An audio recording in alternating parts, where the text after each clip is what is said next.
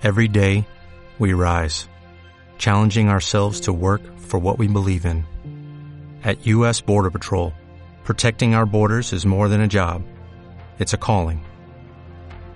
Agents answer the call, working together to keep our country and communities safe. If you are ready for a new mission, join U.S. Border Patrol and go beyond. Learn more at cbp.gov/careers.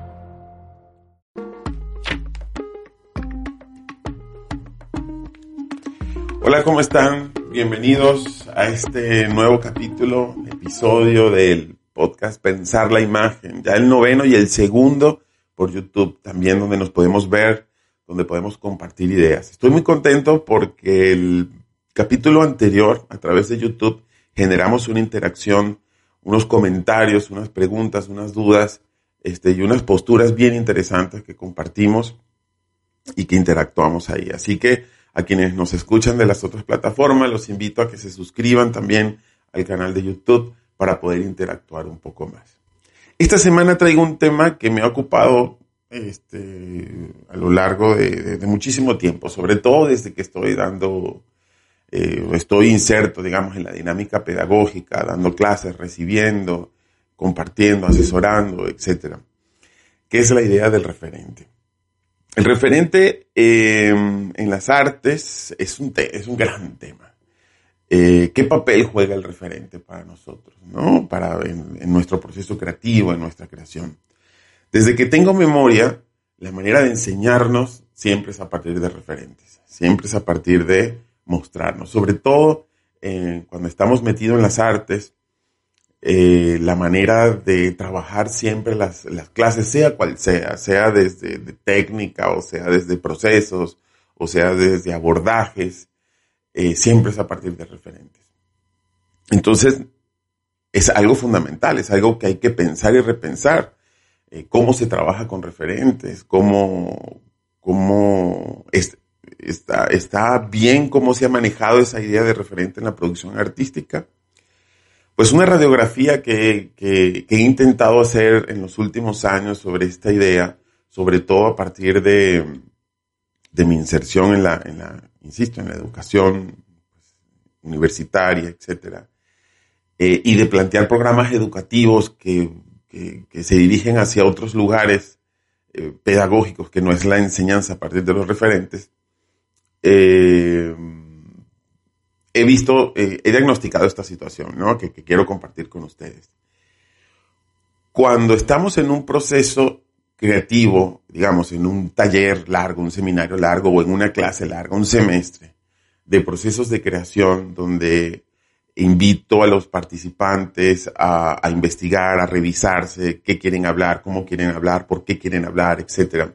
Se hace un proceso difícil, incómodo, incómodo porque pues hay que pensar, hay que hurgar, hay que levantar ronchas dentro de nosotros y afuera, hay que tener una postura sobre las cosas. Y eso nos obliga de pronto a, ah, si quiero hablar de esto, tengo que tener, tengo que pensarlo primero, tengo que tener una postura. Y se hace complejo. Y pasan los seis meses u ocho meses y todavía no, no hay una materialización, todavía hay un proceso de pensamiento, etcétera. Y por el contrario, el otro modelo, que es un modelo de desde la primera sesión, es, mira, algo de teoría, pero aquí va. Pum, la primera clase son 10 referentes. Pum, pum, pum, pum. La segunda clase, 10 referentes más. Y la tercera, y ya vemos que al primer mes ya están produciendo, ya se está generando obra. La pregunta es, ¿cuál de esas rutas es? ¿Hay una ruta intermedia? Sobre cómo el, manejo de los referentes, eso que se produce inmediatamente al mes, es una producción eh, humana, propia, particular, tiene un propósito particular de los autores, o es una suerte de fotocopia, es una eh, suerte de copia certificada del trabajo de otros. Este, por el otro lado de esta ruta, eso de no, no llegar a la materialidad visual tan rápido, eh, qué tan problemático puede ser eso, a, dónde, a, a quienes le funciona eso y a quienes no le funciona eso, ¿no? A quienes le molesta eso. pues nada, si, si, comenzamos a pensar eh, estos dos modelos, pues bueno, ¿a quién beneficia esa producción rápida, esas copias certificadas rápidas? Pues bueno, eso beneficia pues las redes, beneficia a la academia, beneficia a la industria, beneficia a la industria cultural, a la industria ah, artística también. En el caso de la fotografía, la industria fotográfica, favorece la industria de los culturales, de las bienales, favorece todo eso. Eh, es decir, favorece al sistema. Y el otro, el que es complejo, el que es problemático, el que exige pensamiento, el que exige contemplación, el que exige revisión, ¿a quién favorece? Pudiéramos especular que posiblemente el único favorecido sea el propio autor, pero entonces llegamos a la otra pregunta, ¿para quién trabajamos? ¿Para, quién nosotros producimos arte? este, lo producimos para la industria, para la industria, para, las instituciones, este, para la academia, o lo producimos para eh, nosotros, lo producimos para generar conocimiento, para los otros, para interactuar, para interconectarnos con los otros. A partir de esta reflexión, entonces, ¿cómo tratar el referente? qué significa el referente, de dónde sale el conocimiento del referente. ¿Ok? Em, y eso es algo que me ha dado muchísimas vueltas. Es algo que, que, lleva tiempo rompiéndome la cabeza de, pues veo tantos profesores, veo tantos este, autores que, que, que, presentan, que presentan obra, que, una tras de otra, alumnos que me dicen, pero profesor, ¿por qué no me muestra los referentes para saber cómo es que se hace eso? ¿Ok? Entonces he detectado una serie de problemas bien interesantes, ¿no? De lo que pueden producir los referentes. Los, y uno de ellos tiene que ver con cómo nos acercamos, cómo se nos enseña además cómo nos acercamos a los referentes. Nos acercamos como una suerte de, de copia, y pues bueno, eso sería otra discusión, ¿no? ¿Qué es la copia en el arte? Pues no es un tema aquí de valorar eh, la copia. La copia puede ser muy interesante, como puede ser muy chafa también. Eh, el punto es cómo nos acercamos a la idea de copia. Y yo lo que, lo, que es visto y experimentado es que la mayoría de los autores que se, se conectan tan directo a los referentes es que copian ya un resultado. Es decir, que lo que buscan copiar del referente es una fórmula, y es una fórmula que no está relacionada con un discurso o con una reflexión, sino es una fórmula de cómo ser, cómo obtener un reconocimiento. Es decir, voy a acercarme a este referente por, para ver si descubro su fórmula para tener ese mismo reconocimiento, para rápidamente acceder, ganarme un premio, una convocatoria, o que me acepte una galería, o que me, me acepte un espacio de arte. Es decir, que la copia no está, no aparece en su profundidad, en su raíz, que es, bueno, cómo, cómo abordó el tema, es decir, en el pensamiento y en el proceso del artista, sino solamente en, su superficie, en, su resultado nada más, cómo llegó hasta ahí, ¿no? Es decir, me recuerda mucho estas ideas de los profesores de matemática en, en, bachillerato, sobre todo en secundaria, cuando eh, a veces tenías un profesor en un año y, otro profesor en otro año, y un profesor te calificaba a partir de los resultados y el otro te calificaba a partir del proceso. Me recuerda mucho esos dos, dos eh, esas, esas dos maneras de valorar las matemáticas. ¿no? Pues lo mismo pasa un poco, me parece, con este tema del arte. Y esa, y esa, esa insistencia en el referente, ese, esa pedagogía a partir casi absolutamente del referente, me parece que es lo que genera algo que vemos hoy día, digamos. Salimos a la calle, salimos a, revisamos portafolios, vemos páginas web, vemos cuentas de Instagram. ¿Y qué vamos a ver? Pues una homogenización, no solo visual, sino también discursiva. Este, es decir, una suerte de estandarización de la producción artística, que es lo que estamos viendo hoy día. Una producción en cadena, una producción en chorizo, este, en cualquiera de las disciplinas, en cualquiera de ellas. ¿no? Entonces, ¿cómo atacar eso? ¿O cómo comprender por qué sucede eso para ver qué hacer al respecto? Ahí me voy a remitir a, una idea bien, bien interesante que plantea el investigador eh, catalán Gerard Vilar, este, porque el referente evidentemente está relacionado con, eh, con la investigación. Es decir, en nuestro proceso artístico, entendiendo el proceso artístico como un proceso de investigación, un proceso de investigación como lo quieran, caótico, ordenado, este, indisciplinado, multidisciplinado, etcétera, ¿no? Pero un proceso de investigación artística. Gerard Vilar dice algo bien interesante, la investigación artística, por su carácter indisciplinado y postmedial, no se puede referir solamente al tipo de cualidades artísticas y estéticas de las formas de arte anteriores. La fuerza estética se combina con la fuerza cognitiva, puesto que el sentido de investigación artística es la generación de nuevos conocimientos. ¡Pum! Nuevamente, aquí hay dos cosas interesantes, eh, o, que hay que tener claras antes de, pensar esta idea de Gerard Vilar. Este, una de ellas es entender qué hacemos con el arte, ¿no? Ya ubicarnos en esta idea de que el arte es conocimiento, que nosotros lo que estamos produciendo es un conocimiento, un conocimiento que va a ser compartido, que va a ser intercambiado con, los espectadores o con otros este, autores, ¿no?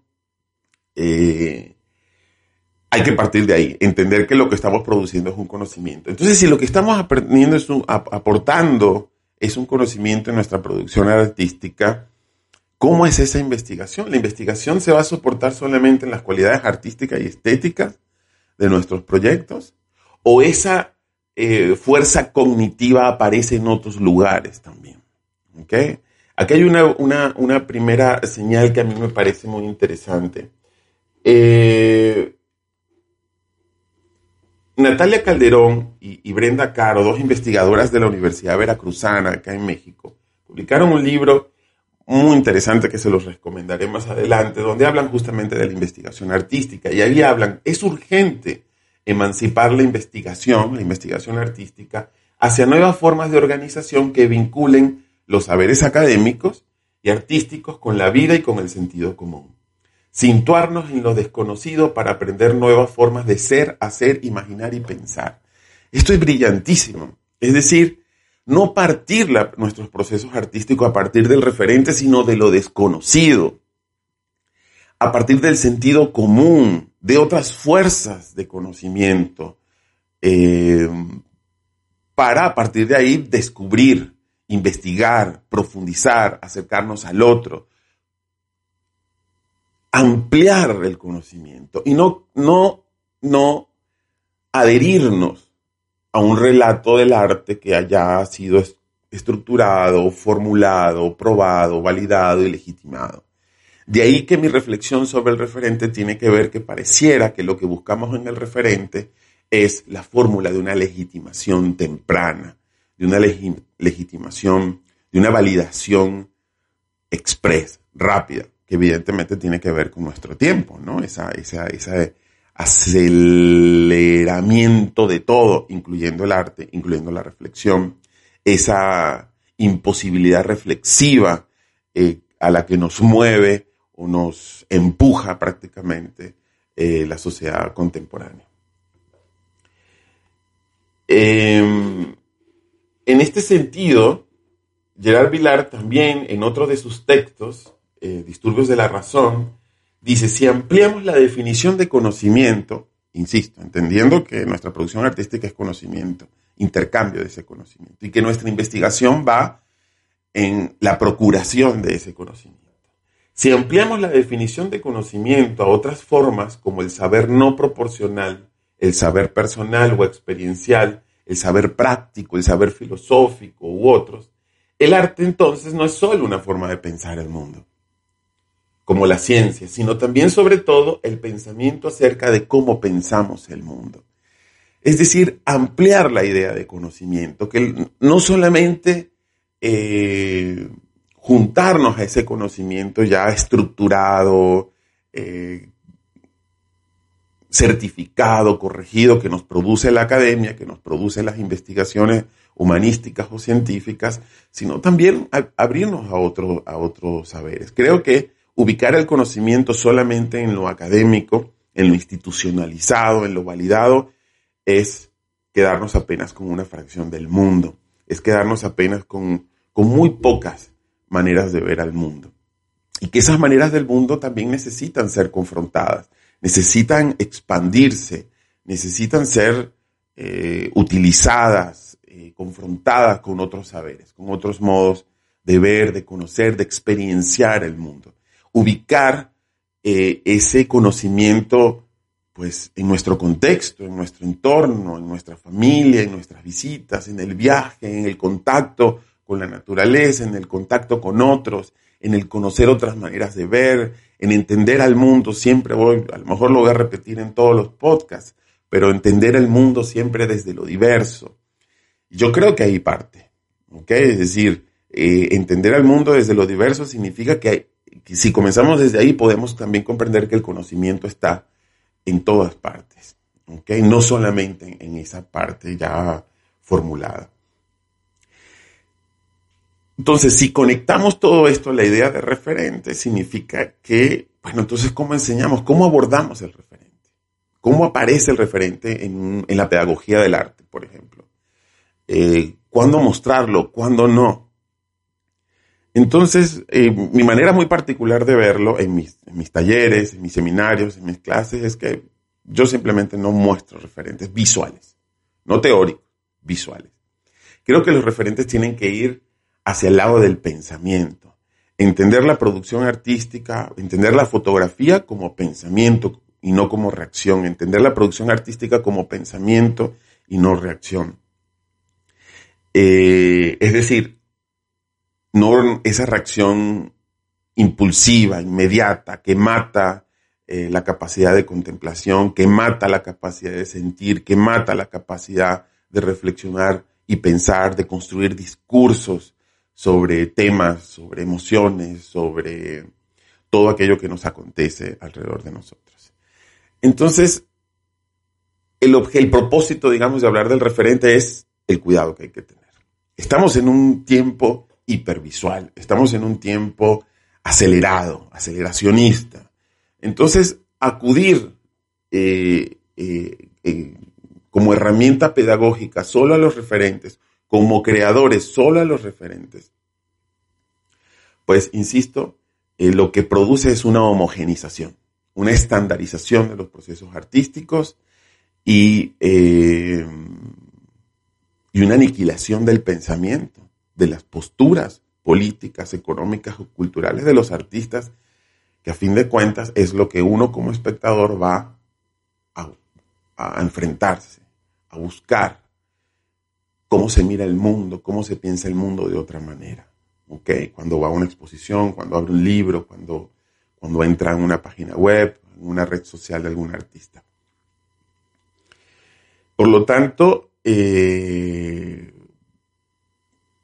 mirar críticamente cuando estamos sometidos a un proceso eh, pedagógico que se soporte exclusivamente sobre referentes visuales, sobre referentes visuales. Em, porque buscan la fórmula.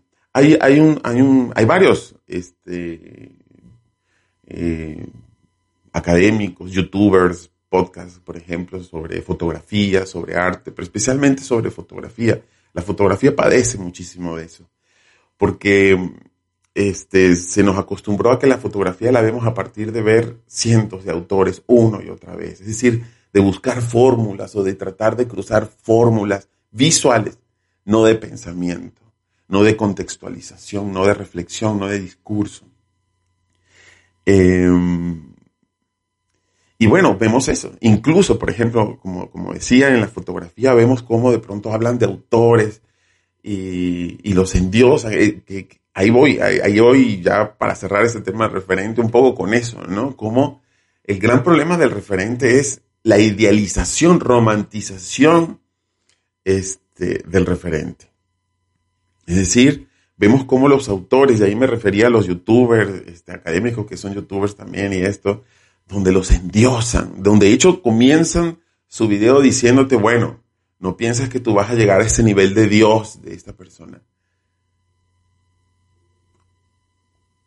eso ya, eso ya a mí me parece un poco patológico, ¿no? Una patología eh, terrible de cómo se ha visto el arte, cómo se a veces se ha utilizado la historia del arte y los referentes del arte, ¿no? Creo que el endiosar a los artistas, endiosar a los referentes es, es terrible, ¿no? Genera los mismos vicios y las mismas toxicidades que puede ser endiosar a, a otros en otras disciplinas, en otros estamentos de nuestra sociedad, ¿no? Entonces, nada, el punto es entonces alerta, cuidado con los referentes, tomarlos con sumo cuidado. Y volvemos a lo mismo de siempre, a lo mismo a lo que a lo mejor terminaremos todos los podcasts. Entender al referente, acercarse al referente desde mi postura, desde una postura crítica, contrainductiva, que desmenuce, que deshaga, que reestructure, que deconstruya y después vuelva a construir para ver qué de ahí nosotros podemos copiar, apropiarnos, utilizar, manipular, mutar del trabajo. Acercarnos, aproximarnos a, una idea que a mí me parece fundamental, que me parece además muy enriquecedora, muy, muy hermosa también, que es esta idea de hacer arte, de producir, de crear a partir del mundo con el mundo y no solamente crear a partir del arte, con el arte. Eh, creo que ese acercamiento al mundo, a lo humano, partir desde ahí, nuestros procesos de creación son los que lo pueden dinamitar, son los que lo pueden detonar, expandir a otras formas de conocimiento, a otras experiencias. Ahí es donde puede aparecer lo particular y no solamente eh, eh, la repetición, esa homogenización. Esto me recuerda eh, la introducción del texto de 2008 de, este mm, artista investigador latinoamericano, Luis Camnícer, en su libro Arte Conceptualista. Él, él decía que, en algún momento algo se le llamó arte, ¿no? parafraseando un poco a Luis. en algún momento algo se le llamó arte. Y a partir de ahí pareciera que lo único que hemos hecho es hacer cosas que entren dentro de esa idea de arte. Es decir, solo repetir y repetir una y otra vez. Y que nos hemos olvidado de esa experiencia, como dice él, de esa experiencia, la experiencia que originó esa primer, esas primeras expresiones, esas primeras eh, muestras o materializaciones o reflexiones a las que en algún momento eh, la historia le colocó la etiqueta de arte, ¿no? Eh, y yo creo que esta idea justamente de hacer arte desde el mundo busca ir a ese punto, a buscar afuera, afuera de nosotros, afuera de la etiqueta de arte, eh, esos temas, esa sensibilidad, esas reflexiones, esos discursos, que no solamente le hacen falta al arte, sino que le hacen falta a la sociedad en general la sociedad contemporánea en general. Eh, bueno, nada, muchísimas gracias por estar ahí. Los invito nuevamente a suscribirse al canal de YouTube. Por favor, coméntenme eh, de qué quieren hablar. ¿Quieren que eh, extendamos un tema? que retomemos otro? me interesaría muchísimo poder escuchar también, por supuesto, sus experiencias y sus ideas sobre este tema del referente, que es un tema delicadito, un tema que también eh, en esto, sobre todo en, el entorno pedagógico, puede resultar un poquito antipático. Muchísimas gracias eh, y nos vemos en el próximo capítulo.